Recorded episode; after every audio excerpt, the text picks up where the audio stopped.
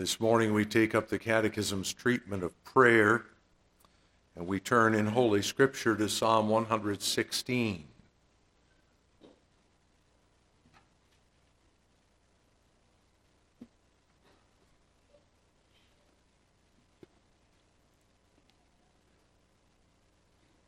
Psalm 116. I love the Lord because he hath heard my voice and my supplications, because he hath inclined his ear unto me. Therefore will I call upon him as long as I live. The sorrows of death compassed me, and the pains of hell gat hold upon me. I found trouble and sorrow. Then called I upon the name of the Lord. O Lord, I beseech thee, deliver my soul. Gracious is the Lord and righteous. Yea, our God is merciful. The Lord preserveth the simple. I was brought low, and he helped me.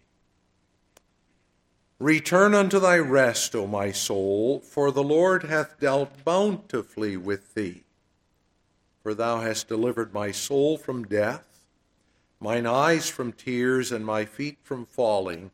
I will walk before the Lord in the land of the living. I believed, therefore have I spoken. I was greatly afflicted. I said in my haste, All men are liars. What shall I render unto the Lord for all his benefits toward me? I will take the cup of salvation and call upon the name of the Lord. I will pay my vows unto the Lord now in the presence of all his people. Precious in the sight of the Lord is the death of his saints. O Lord, truly I am thy servant. I am thy servant and the son of thine handmaid. Thou hast loosed my bonds. I will offer to thee the sacrifice of thanksgiving, and will call upon the name of the Lord. I will pay my vows unto the Lord now in the presence of all his people, in the courts of the Lord's house, in the midst of thee, O Jerusalem. Praise ye the Lord.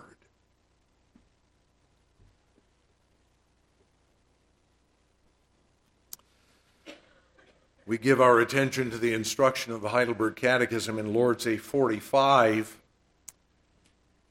questions and answers 116 through 119.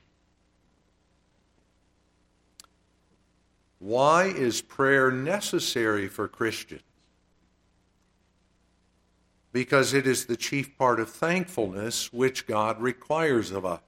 And also, because God will give His grace and Holy Spirit to those only who, with sincere desires, continually ask them of Him and are thankful for them. What are the requisites of that prayer which is acceptable to God and which He will hear? First, that we from the heart pray to the one true God only, who hath manifested himself in his word. For all things he hath commanded us to ask him. Secondly, that we rightly and thoroughly know our need and misery, that so we may deeply humble ourselves in the presence of his divine majesty. Thirdly, that we be fully persuaded that he, notwithstanding that we are unworthy of it, will, for the sake of Christ our Lord, certainly hear our prayer as he has promised us in his word. What hath God commanded us to ask of him? All things necessary for soul and body which Christ our Lord has comprised in that prayer he himself has taught us. What are the words of that prayer? Our Father, which art in heaven, hallowed be thy name. Thy kingdom come, thy will be done in earth as it is in heaven. Give us this day our daily bread, and forgive us our debts as we forgive our debtors and lead us not into temptation, but deliver us from evil. For thine is the kingdom, and the power, and the glory forever. Amen.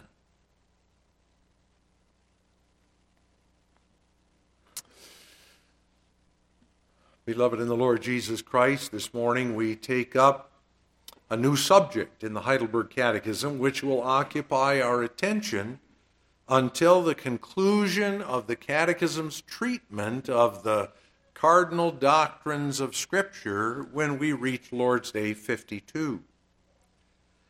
The subject that we enter now is that of prayer, and specifically what has become known as the Lord's Prayer which, according to Luke 11, was given by Jesus in response to the plea of his disciples Lord, teach us to pray.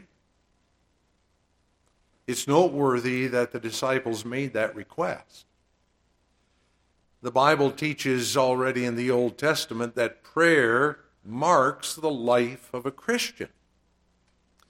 In prayer, we express our dependence upon Him who alone has given us life and who sustains that life. In prayer, we worship Him whom we love. Yet our knowledge of God's transcendent holiness and our creatureliness and sinfulness makes us realize that to approach God in prayer is also to step on holy ground. We immediately sense our inadequacy. So we long to learn and to grow in our prayer life. But we take up this study, understanding that there's also danger in doing so. We're going to analyze the various aspects of prayer and the contents of the prayer that Jesus taught us. And the danger is that of doing a study in botany, for example, where you take a beautiful flower and you dissect all its parts only to have that flower lie in shreds afterwards, having lost all its beauty. So we have to be careful. And we must not lose sight of the beauty of prayer as a whole and the tremendous gift that God has given us to have intimate fellowship with Him by way of this holy conversation. Lord's Day 45 is introductory to the consideration of the Lord's Prayer, so that today we consider generally the Christian's prayer life. Why is prayer necessary? That necessity is not one of mere compulsion, as if we are forced in some way to pray, or as a required ritual to be performed at set times each day, perhaps with an offering of incense. The necessity of prayer is a spiritual necessity, a necessity that rises from the desire of our hearts and out of love for God, our Father. We also need to consider what God requires in our prayers. As the Catechism puts it, what are the requisites of that prayer which is acceptable to God and which He will hear? Remember, God alone has the right to require of us what is pleasing to Him. And then we must consider also briefly what is to be the content of our prayers. That content is rich, it's profound, reflective of our relationship to and dependence upon our Heavenly Father. So I call your attention this morning to the Christian's prayer life, noticing, first of all, its spiritual necessity, secondly, its required character, and finally, its profound content. The spiritual necessity of Christian, the Christian's prayer life is found in the fact that we belong to our faithful Savior, Jesus Christ. As those who have been taken into the fellowship of His covenant life and who are not only loved by Him, but who are dependent upon Him. The Catechism, in asking the question, why is prayer necessary for Christians, answers first this way because it's the chief part of thankfulness which God requires of us. That came to expression in Psalm 116, which we read earlier. What shall we render unto the Lord for all his benefits toward me?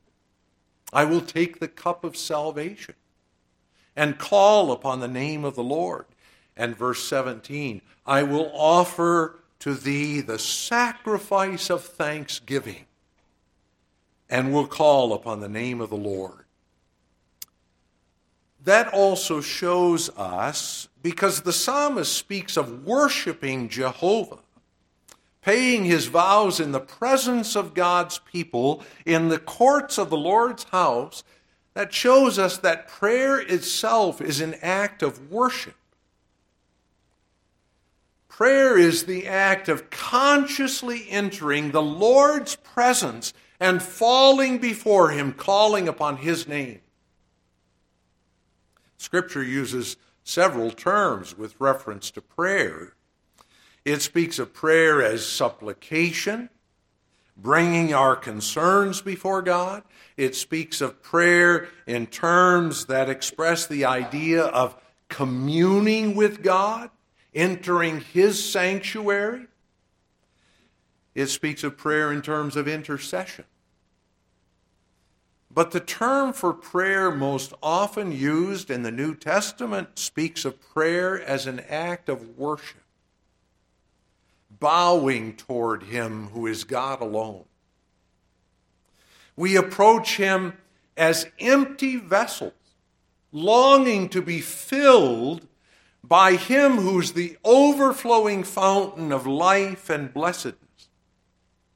So when we talk about prayer, we're speaking about the spiritual operation of the covenant bond between God and his people in Christ. Prayer is our new life in action, being drawn to him who gave us this life. It might take the form of praise and thanksgiving, the confession of our sins before Him who alone can forgive our sins, or intercession on behalf of others. And more often than not, a combination of those. Prayer might also be expressed in times of joy as well as in times of sorrow, in health as well as sickness or other afflictions. It might arise out of an atmosphere where there is largely peace, or it might come from a war torn country or a place torn by strife. Prayer might be offered in the communion of saints, or it might be offered on our bedside or in a closet. It might be expressed verbally or in song, or it might be the silent expression of the thoughts of the heart. Prayer is sweet communion with God. But as Psalm 116, verse 17, speaks of the sacrifice of thankfulness, so the Catechism speaks of prayer as the chief part of thankfulness. Thankfulness, let us understand, is never payback. It's never remuneration. Thankfulness is the expression of praise to God for his goodness to us. And as we learned back in Lord's Day 32, thankfulness is the expression of the life of Christ in us, Christ who has redeemed us from the devastating consequences of our fall into sin, and who has renewed us by his Holy Spirit after his own image, filling us with his life and his love. That life finds, comes to expression in gratitude to God for his blessing. But you also realize we are not naturally a thankful people. We are those who take things for granted. We are those who often act entitled. We were reminded of that a couple of years ago at this time when when we suddenly had the privilege of gathering for worship taken from us for a few weeks. We found out how much we have taken for granted the privilege of gathering together on the Lord's Day in fellowship with God's people in worship. But sadly, that one instance of being reminded of how much we take for granted can be multiplied we take all kinds of things for granted. We get up in the morning and take for granted that night's rest and renewed health and strength. We often take for granted our health, especially in our youth. We take for granted our jobs, our wives, our husbands, the joys of family life so that we need to be reminded that God requires of us the expression of thankfulness. We are like those little children, maybe handed some candy before church by some of our older members, who have to be taught wait a minute, what do you say? Oh, yes, thank you. That's a picture of our lives. God has given us everything. Every heartbeat, every breath comes from Him. The health that we enjoy, the jobs He has given us to provide for our families and for the causes of His kingdom, all comes from God. But thankfulness arises from seeing the magnitude of God's grace and tender mercies in dealing with us.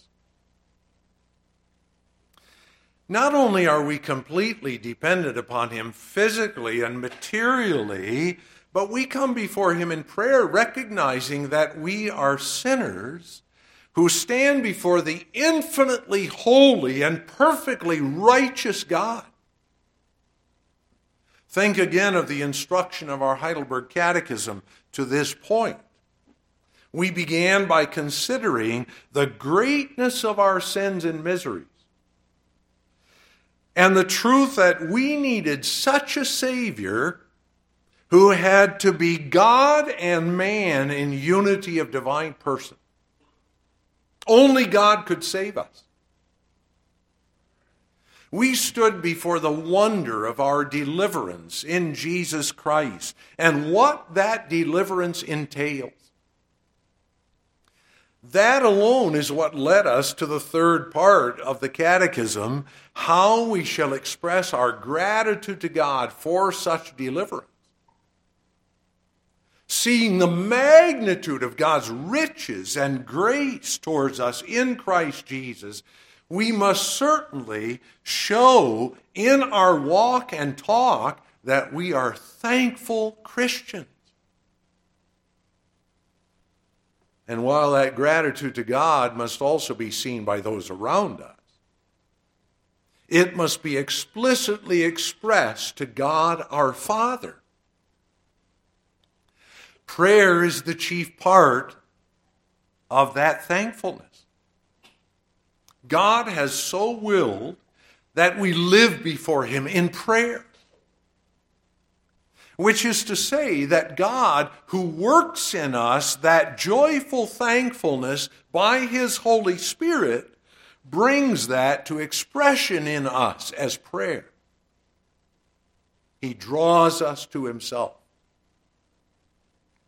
He would have us enter His presence and speak with Him and commune with Him as friend to friend. That's amazing. He's adopted us as His children. And that to the praise of the glory of His grace, Ephesians 1, verses 5 and 6. He would have us live, therefore, as His family members, those whom He loves and protects and for whom He provides. But in addition, we are told that God will give His grace and Holy Spirit to those only who, with sincere desires, continually ask them of Him and are thankful for them. His grace and Spirit are our two great needs. Now, you understand that when the Catechism speaks this way, the implication is that we're already partakers of God's grace and Spirit. We cannot know the need for grace until He's already quickened us who were dead in trespasses and sins. We don't pray for the Holy Spirit until He has already taken up His abode in us and given us the awareness of our need for an ever deeper consciousness of His presence and work. So the Catechism here speaks of the way in which God draws us to himself and the Christian's subjective need to pray. When we read of God's grace and Holy Spirit, therefore, the reference is to all the blessings of salvation that are ours in Christ Jesus. God mercifully gives us consciously to enjoy and experience those blessings. But the way in which he draws us to himself and gives us to enjoy those blessings is through prayer. He works in us the exercise of our faith, which reaches out to Him in the expression of our complete dependence upon Him, and our gratitude in approaching Him, knowing Him as the giver of every good and perfect gift. That's how God works in the hearts and lives of His people. And so the Lord exhorts us in Matthew 7, verses 7 and 8 Ask and it shall be given you, seek and ye shall find, knock and it shall be opened unto you. For everyone that asketh receiveth, and he that seeketh findeth, and to him that knocketh it shall be opened. So the Lord draws us to himself and receives our humble praise our heartfelt expressions of, of our dependence upon Him and our petitions for the needs of ourselves and others, which petitions are in harmony with His will.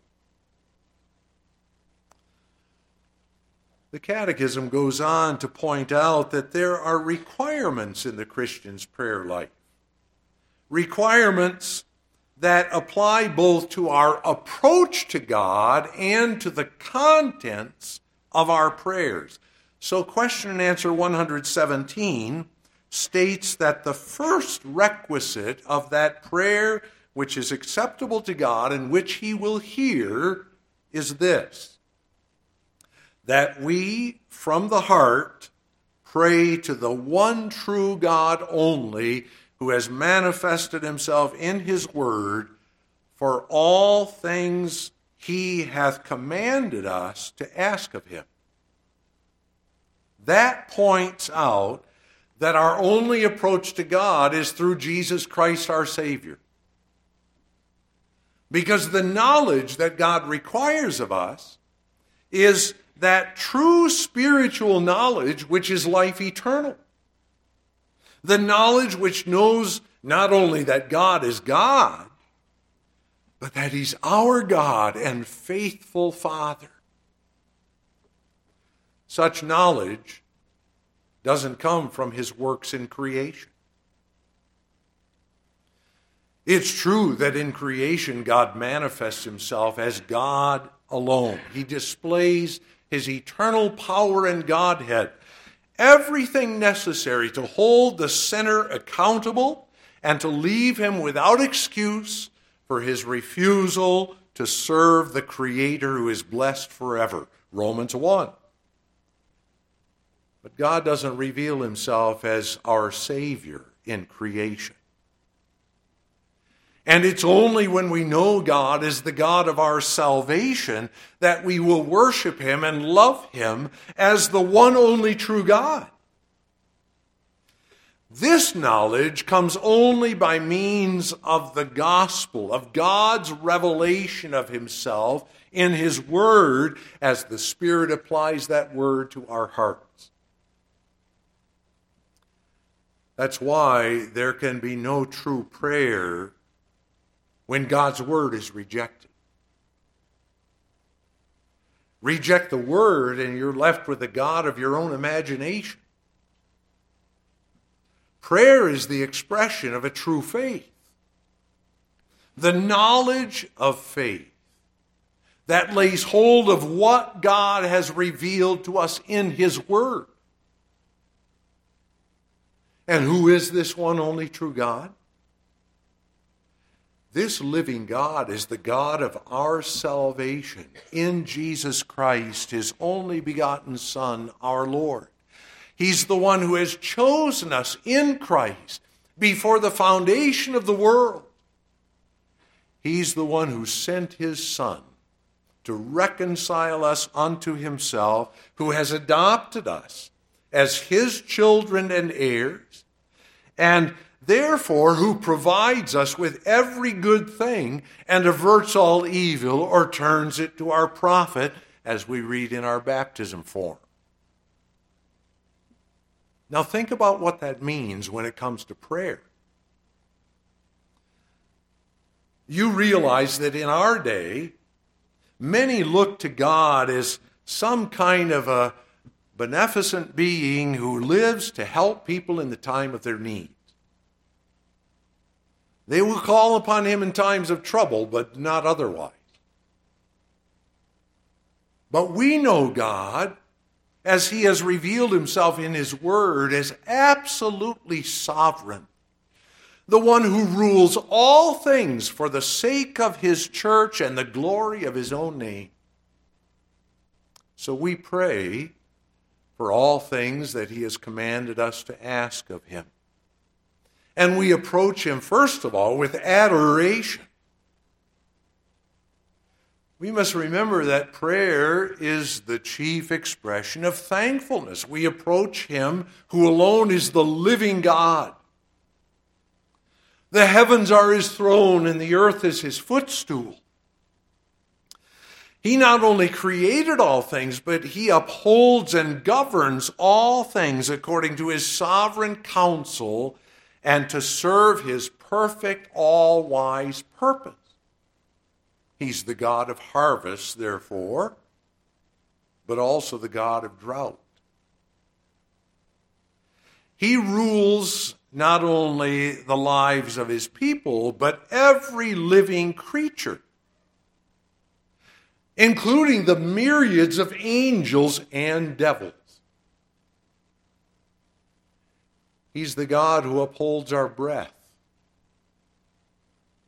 but he's also the one who, in perfect wisdom, removes that health from us, drawing us to him in our affliction.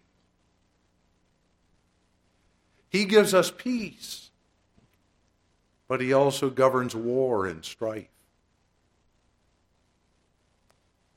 What shall we say then when we enter his presence in prayer? Let's remember when we pray, we are to enter his presence. The Catechism calls attention to our need to pray from the heart. We need that reminder, don't we? But when from the heart we draw near to God and stand in His presence in prayer, what shall we say to Him? Overwhelmed by the sense of our own sinfulness, what shall we say to Him? Shall we look upon Him as the God of our salvation, who gave His only begotten Son for us? Then we shall pour out our hearts before him in the sorrow of having offended him by our sins. When we stand in his presence with the diagnosis that we have just received, devastating to our sense of stability and our earthly desire not to have to face such affliction, what shall we say to God? Do we recognize that He alone is God who sent this affliction for our profit? Do we seek our healing subject to His perfect will? Do we confess before him that whether we live, we live unto the Lord, and whether we die, we die unto the Lord? Whether we live, therefore, or die, we are the Lord's? When we stand in the midst of trouble,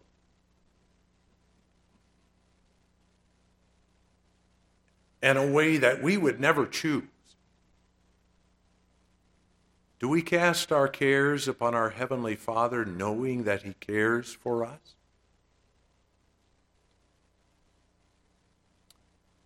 Do we pray for grace to say, Thy will be done? Give me the assurance that Thy will leads to the way in which all will be well? God hears when we call upon Him in the knowledge of who He is and the covenant relationship in which we stand to Him. Let's remember that, shall we?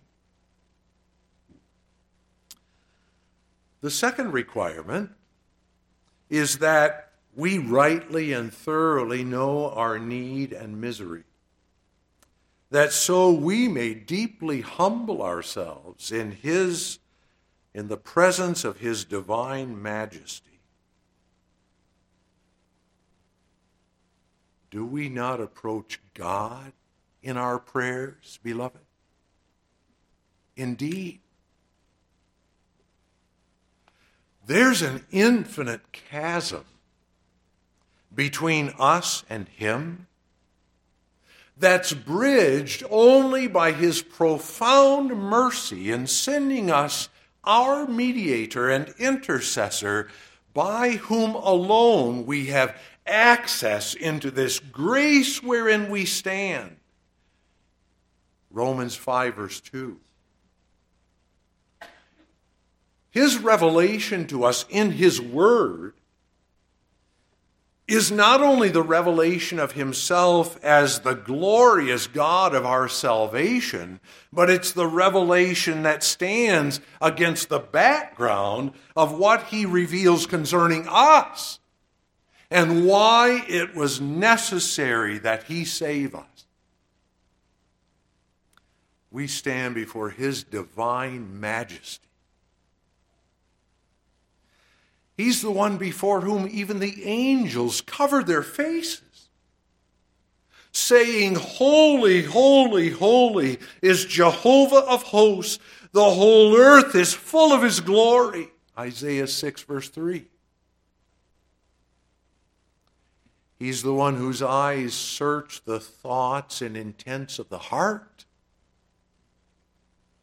And we, as creatures formed by the hands of this Almighty God, have the shameless disrespect sometimes to imagine that God is there only to serve us and to walk, and we have the disrespect to walk in rebellion against Him. We need to know thoroughly, we need to be reminded of the necessity, rightly and thoroughly, to know our need and misery that we approach God with contrite hearts. And the acknowledgement that we are dependent entirely upon His grace, deserving none of His blessings. How good He is to us. How good He is to receive us into His presence and to hear us as those whom he has made his own. When we, when we remember that, praying in true humility, that's also the antidote to our self seeking when it comes to prayer. Then we pray as members of the body of Christ the communion of saints. So Jesus taught us to pray, Our Father. Then there's yet a third requirement necessary in our approach to God, namely, that we be fully persuaded that He, notwithstanding that we are unworthy of it, will, for the sake of Christ our Lord, certainly hear our prayer as he hath promised us in his word. Belonging to our faithful Savior Jesus Christ is the confidence in which we may approach God in prayer. As we read in Hebrews 11, verse 6, he that cometh to God must believe that he is, and that he is the rewarder of them that diligently seek him. Such confidence is only by faith, laying hold of Christ. In his name we come, fully persuaded that even though we are unworthy to ask of God anything, he will, for the sake of Christ's merits, hear and answer our prayer. We come belonging to Him who is our intercessor with the Father. So we can come fully persuaded that our Heavenly Father will hear our prayer as He has promised us in His Word. And so we can conclude our prayers with the Amen. It shall surely and cert- truly and certainly be. Finally, this morning, we shall see that the content of the prayer that Jesus taught us is profound. God has commanded us to ask of Him all things necessary for soul and body. True prayer is never that we impose our will upon God. There are many in our day who say, You can ask the Lord anything, and if you have enough faith, He will give it to you. But we don't approach God in prayer to get our desires, but to learn our Father's will and to pray accordingly. We pray for His grace and Holy Spirit. And we do so in answer to that prayer we do so as the answer to that prayer that underlies all our gratitude and supplications. The Lord knows our needs. He knows all our needs. We have more needs than we can know about. We have physical needs as well as spiritual needs. And because we are dependent creatures, God would have us come to him in time of need. When Psalm 37, verse 5 tells us, Commit thy way unto the Lord, trust also in him, and he shall bring it to pass.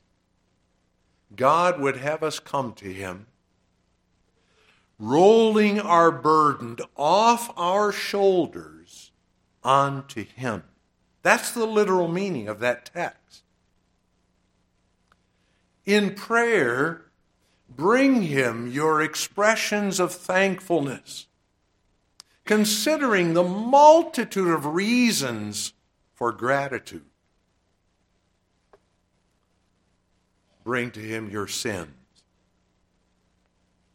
to leave them at the foot of the cross. Come with your petitions your prayers of intercession. Tell him your concerns and fears, the problems that you face, your sorrows. Speak to him about your earthly sojourn, the difficulties and troubles that you face. plead on behalf of your fellow saints, whom you know are struggling in various ways and for various reasons. But remember in all these things to approach him as one who longs to be taught, to be guided by his will, to live according to His word and to His glory. The prayer that Jesus taught us to pray is a model to further instruct us how to pray. In the next several weeks, God willing, we're going to have opportunity to consider that prayer. It's simple enough for even our young children to memorize and to understand. But as a model, it's also comprehensive. It covers everything, touching every necessary aspect of prayer and recognizing our needs as God's people. It reminds us that we pray as members of God's church so that we don't look at prayer selfishly.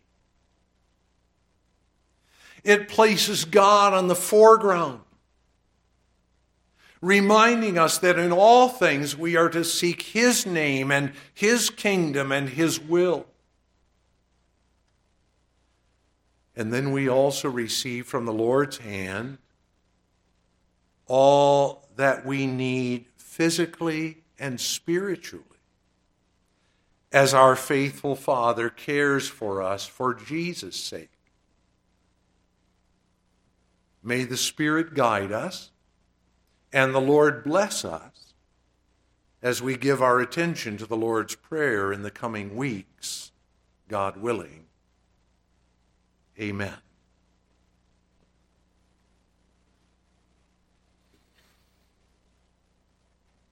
Gracious Father,